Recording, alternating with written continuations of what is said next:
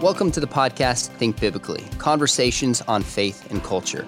I'm your host, Sean McDowell, professor of apologetics at Talbot School of Theology, Biola University. And I'm your co host, Scott Rae, Dean of Faculty and Professor of Christian Ethics, also at Talbot School of Theology, Biola University.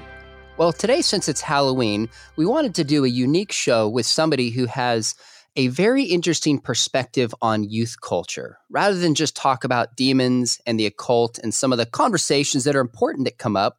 We want to talk about is this really a trend within culture today and within kind of student culture? How big of a deal is the occult? Should we be concerned? Where do we see it manifested, etc.? And when you talk about student culture and how to analyze culture, I don't know anybody better than my friend Walt Mueller. He is the founder and president of the Center for Parent Youth Understanding, which is a nonprofit organization serving schools, churches, and communities across the US, Canada, and worldwide. It is one of my go to organizations to just kind of get my finger, so to speak, on the co- pulse of what's happening in culture. So, Walt, thanks so much for joining us. Thanks. Before we get to students and kind of questions related to the occult, I want to know more broadly how do you approach culture as a map and a mirror. What do you mean by this? Yeah, we always, when I define culture and I'm talking to youth workers and parents, I try to simplify it in terms of a more functional definition.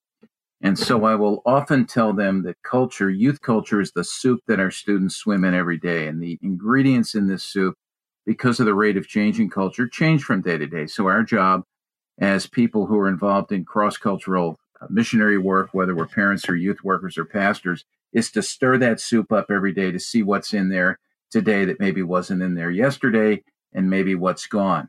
And then I I work to help people understand that there's a function here.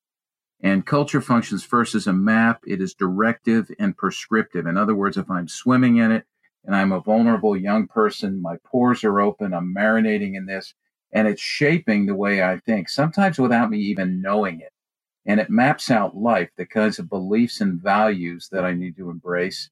And then those things, of course, result in behaviors. So that's how it serves as a, as a map. It guides us from point A, uh, simply stated, you know, the dependence of childhood to point B, the independence of adulthood, and how I'm going to live the rest of my life. It shapes my worldview. As a mirror, it's a helpful uh, helpful tool for those of us who are in ministry and who are trying to reach kids and understand kids because we stand over their shoulders and we we look into the mirror of what it is that they're engaging with. So the types of things they're reading, the types of things they're listening to, the types of things they're watching, and we allow it to reflect back to us who our kids are. Sometimes, well, usually it states much better than kids could state themselves what they believe and what's behind their behaviors. So much like Paul, in Acts 17 when he went into Athens and he walked around and looked carefully at their objects of worship, you know, working to listen and understand before he spoke. I, I would say to people, do the same with uh, today's youth culture. That way you get to understand kids and you know what to say a little bit better, what to say and how to say it when you're engaging with students. So is that really what it takes to understand culture is just watching closely, listening, asking questions, paying attention. What does that look like for you regularly and what would that look like for parents and others who are just trying to understand what's happening with young people today? Yeah, well, certainly, you know, there's a couple of levels here, Sean, that I think we need to pay attention to and listen to. One are those overarching, you know, macro trends that are out there in, in the culture today. These are things that, because we live in a globalized world, things that tend to be threads that run through youth culture no matter where you are. So, you know, watching some of the mainstream television shows that might be out there, just paying attention to the newspaper. I love that whole idea of starting your day with a Bible in one hand and the newspaper in the other. Or, as John Stott says, you know, do dual listening, listen to the word, listen to the world. So look for what those what those macro trends are and you know certainly like listening to your podcast or you know checking out our website cpyu.org there are loads of places you can go to find out what those things are. But then you also have to look at the microculture that's unique to your situation. So a youth worker what about the students you're working with? Or parents what about your particular kids and the kinds of things they're engaging with uh, the types of people that they're interacting with the experiences that they have in the local situation? And those tend to be a little more nuanced. But I'll tell you, over the course of time, this globalized youth culture is having a greater and greater impact on people and almost eh, making it so that even the even the the micro cultures that are out there are are lining up much more. So, Walt, you've been at this for se- for several decades now. Uh, you've seen a lot of changes in youth culture over the, over the years that you've been involved working with students. What are the big changes that you've seen that, that sort of stand out to you in youth culture over the t- this time period you've spent working with students? And by yeah. the way, I kind of consider you a youth ministry father. And in case you feel aged, I throw my dad in the youth ministry grandfather realm. So oh, that's a pain. That makes me feel. Well, he's I, been around a long time, but you've been doing this enough, and I mean it a compliment that you really bring some expertise to to studying youth culture. Yeah, well, you you took my breath away there for a minute, then you redeemed it, Sean. that was great. I love that. Yeah, you know, just when I look at wake up and look in the mirror, that's one of the biggest changes I see. By the way, guys, you know, when I look in the oh, mirror, oh, that's the biggest change. No longer am I youth culture; I'm now old guy culture. Well, you know, it's interesting and you, you'll not be surprised by this, but just in terms of general large trends, you know, I've lived long enough and and read enough, you know, history wise to go back to post World War II, the 1950s and 1960s, and that shift from uh, a more modern, rational world to a more postmodern, feeling oriented world. And certainly there's a lot more to it than that. But that's one of the biggest shifts I've seen. Certainly, you know, you see that in marketing where old advertisements used to appeal to reason. You know, this product A is better than product B because it works better. Here's the proof. You know, as as as crazy as some of those ads were, but now we sell with emotion, and it's not so much the product itself that we're trying to sell, but a worldview associated with the product as the ads tell stories. And that that really is the biggest shift that we've moved from a more rational world where there was uh, more of a more of a commonly held standard and objective standard of right and wrong that all the institutions and culture by and large agreed with. Now to this just this you know shotgun out there where people are firing in all directions and everyone decides for themselves what's right and what's wrong. And that shift has taken place so quickly that you know when i first started in youth ministry there were certain assumptions we had uh, or things that we d- didn't even have to address in terms of, of, of emotions and things. Now, the, the rational appeal to the scriptures was deeply embedded. And now everybody's out there doing their own thing, and and it's very syncretistic. It's a, a buffet spirituality where everybody picks and chooses what they want at any given point in time. So I, I would say that's the big thing. And I'll tell you, one of the biggest trends right now that I'm really pushing on and working to understand is what uh, Charles Taylor in his book, A Secular Age, Robert Bellah talked about this. And I know you guys are familiar with this, but expressive individualism, where mm. our highest value and goal in life is to be authentic to who we are. And we see this working out, well, primarily, uh, well, it's in, in all areas of life, but I think a lot in the area of sexuality and gender. And so fluidity really is sort of a mantra of the age. You can just drift all over the place uh, in how you view yourself, the identity you place on yourself, your your understanding of your gender identity, uh, and, and, even when it comes to faith, we see this. It's it's undermining Orthodox Christian faith, and and to me, uh, that's deeply troubling. Part of my question is how tied is this individualism to kind of the naturalistic worldview. And what I mean by that is within the Christian worldview, it's about loving God and loving other people. Mm-hmm. So there's a supernatural realm outside of me, there's the way the world is, and I conform myself to that reality. But this individualism, for example, I think about like Coke. I remember this commercial when I was a kid. It was Coke versus Pepsi, and the op- and the idea is like there's two options now you buy your own soda making machine to the exact flavor you want. And if that's not good enough, get a soda now with your name on it. So I agree 100% about this expressive individualism. Is that kind of tied to losing this sense of the supernatural? Is there a connection there? Because if there is a supernatural, then there's a truth outside of me I need to conform my life to. Yeah, I think in some ways that's that's pretty accurate. You know, so we've moved from this more objective standard of transcendent truth to a more subjective way of living life, which would be, you know, what you refer more to, to naturalism. That would certainly be a good home for that. Uh, but I do think, Sean, that, you know, the good news, and, and I know you know this, and this is why we can make the appeal, the, the gospel appeal to all people, because all people ultimately are longing for that transcendence. And mm. just to make that connect is you know is the big thing. And to you know this is what paul did. Again i go back to uh, athens acts 17 that passage has been so instrumental in my understanding of how to not only you know work to exegete culture now but to use culture to reach people. I mean uh, we know this that that as pascal said that god that god-shaped vacuum is there or Augustine, you know, that restless heart is there. So there's always that yearning for transcendence. But I think young people are definitely, and older people as well, just generally in our culture, we're, we're not going to the right place to find it. And let me say this I fear that in our ministries, we are not being as direct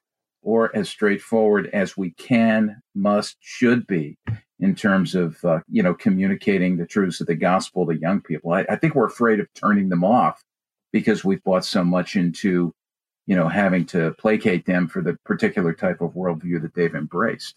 This is a really powerful point that as we talk about different worldviews, we have to remember that kids always have been and always will be made in the image of God and yearn for this kind of transcendence in the way that you described it. So that is really helpful to, to not get too caught up in the trends of the day. Uh, since today's Halloween, let me, let me ask you this. How do you make sense of there's kind of this show Stranger Things, in which it seems like there's a supernatural element? They have the mind flayer that possesses one of the characters. The Demogorgons seem like they're these demon like beings.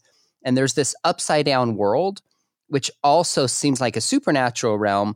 But when the kids want to access this world, they go to a scientist. So it's really not a supernatural story. It's purely a natural story, kind of cloaked as if it's supernatural.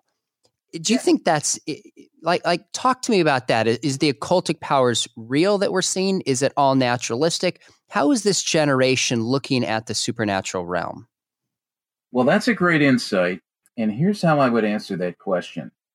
I, I don't know how to say, you know, how to answer how this generation is looking at that realm, but this is a great case and a great example of when you're dealing with a student who's engaged with a show like Stranger Things, ask them ask them that question.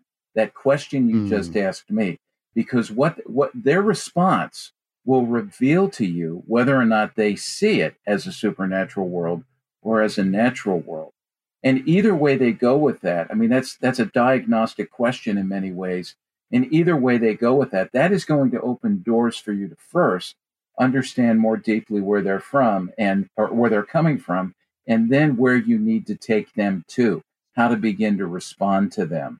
So uh, my guess is, you know, I've engaged with youth workers and kids, and even me myself, watching Stranger Things, who would see it as uh, a, a, supernatural thing, you know, sort of the the the world of light and the world of darkness, uh, seeing it that way. And then there are others who would see it more as, of course, I look at it through the framework of a Christian world and life. You know, I'm trying to interpret it that way. And I think many of our kids who at least have a little bit of understanding of that will see it that way. But there's others who don't, who will see it purely in the way you've just described. Well, let me follow up on that just briefly. I think most of our listeners will assume that any reference to thing the things like Stranger Things brings out is sort of automatically involves a, a belief in the supernatural. Uh, how how how is it that you could have the phenomena that the show like that describes and be strictly relegated to naturalism? Well, I think a lot of it rests on someone's assumptions, you know, and this is where I would go back to what I just said. You know, I come at it from the perspective of a Christian world and life view. I, I would say that I liken this to how, in my in my situation, how 20 years ago I watched The Matrix, and you know, kind of that world beneath and that, or the Matrix there, and then I start to interpret it through the scriptures. But those who don't have that notion or that idea, um, you know, I, I, think they will go at it from a naturalistic viewpoint. I'm not sure they will see it from a supernaturalistic viewpoint. And that's where I think we can use it as a stepping stone in conversation to take them into things that are good, true, right, and honorable as we look at the scriptures and see that there is something objective out there that is transcendent, the sovereign God of the universe who made us, and then work through the biblical story of creation, fall, redemption, and restoration to bring them to an understanding of how how they fit in to that grander story, how they fit into God's story. So while a show like Stranger Things um, you know, sort of is one of the ways I think that people are being introduced to the demonic and the, the world of the occult. Uh, but I, I wonder, before we go any further exploring that, can you explain to our listeners exactly what you mean by the occult? How, how, how should they understand exactly what that is? Yeah, and and that's an interesting phenomenon too, because when you, from a Christian perspective, when you look at things that are dark or things that are demonic or things that are, uh, you know, what the scriptures would call, I, I would even include, you know, the, the the the world and the flesh, but the devil, um, you know, the course of this world, the zeitgeist. I, I think when you when you look at those things, some of them are more sensationalistic that's what most people would interpret to be uh, the occult. But I think there are things that are just much more veiled that we need to be concerned about, especially in uh, in our North American setting.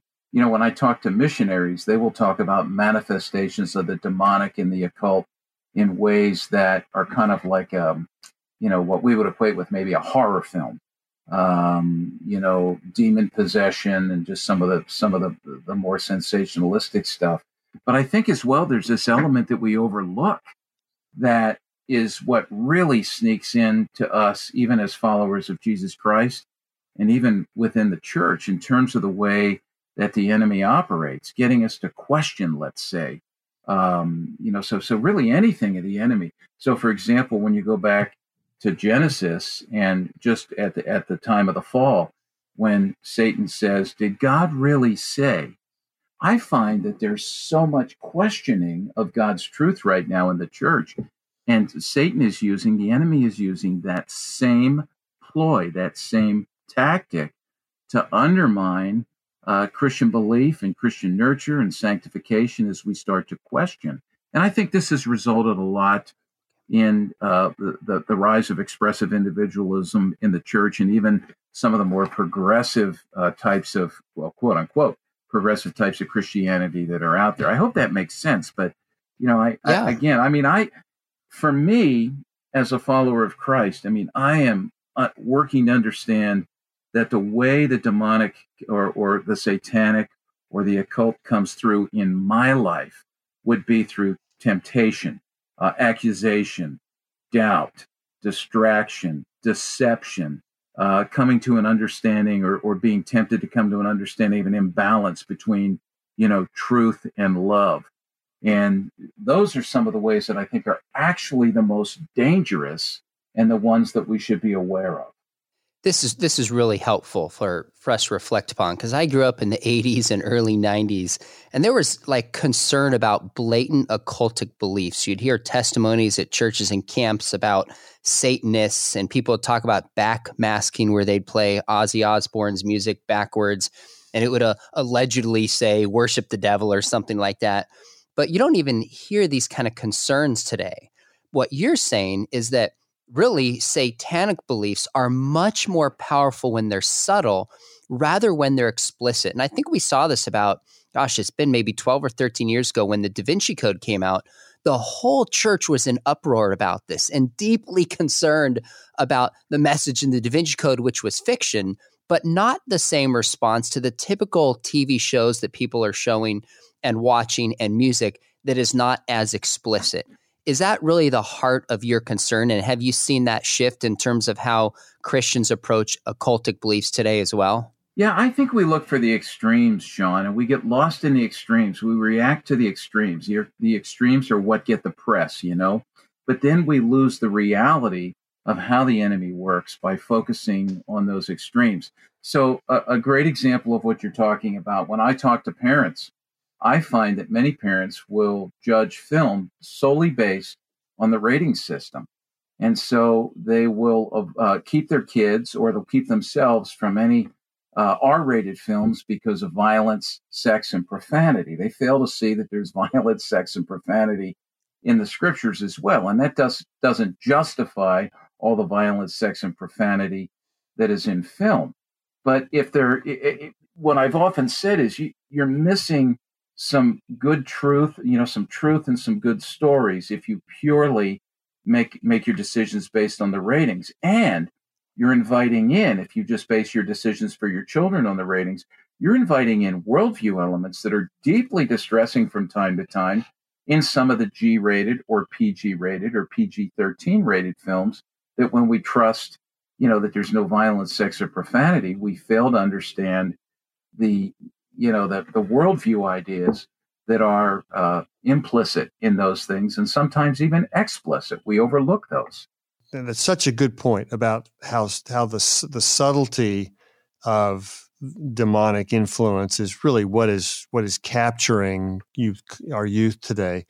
But there, there are, I think, others who are who are being captured by the more overt types of occultic behavior that you're that you're referring to. So, what are what are some signs that a that a high school or college student might actually be being influenced by occultic beliefs. Like Wicca. Yeah. Maybe. Wicca would be an that. example yeah. we've yeah. heard about a lot recently. Yeah. How and, prominent and, is yes, that? Yes. And, you know, there was some research that just came out on that.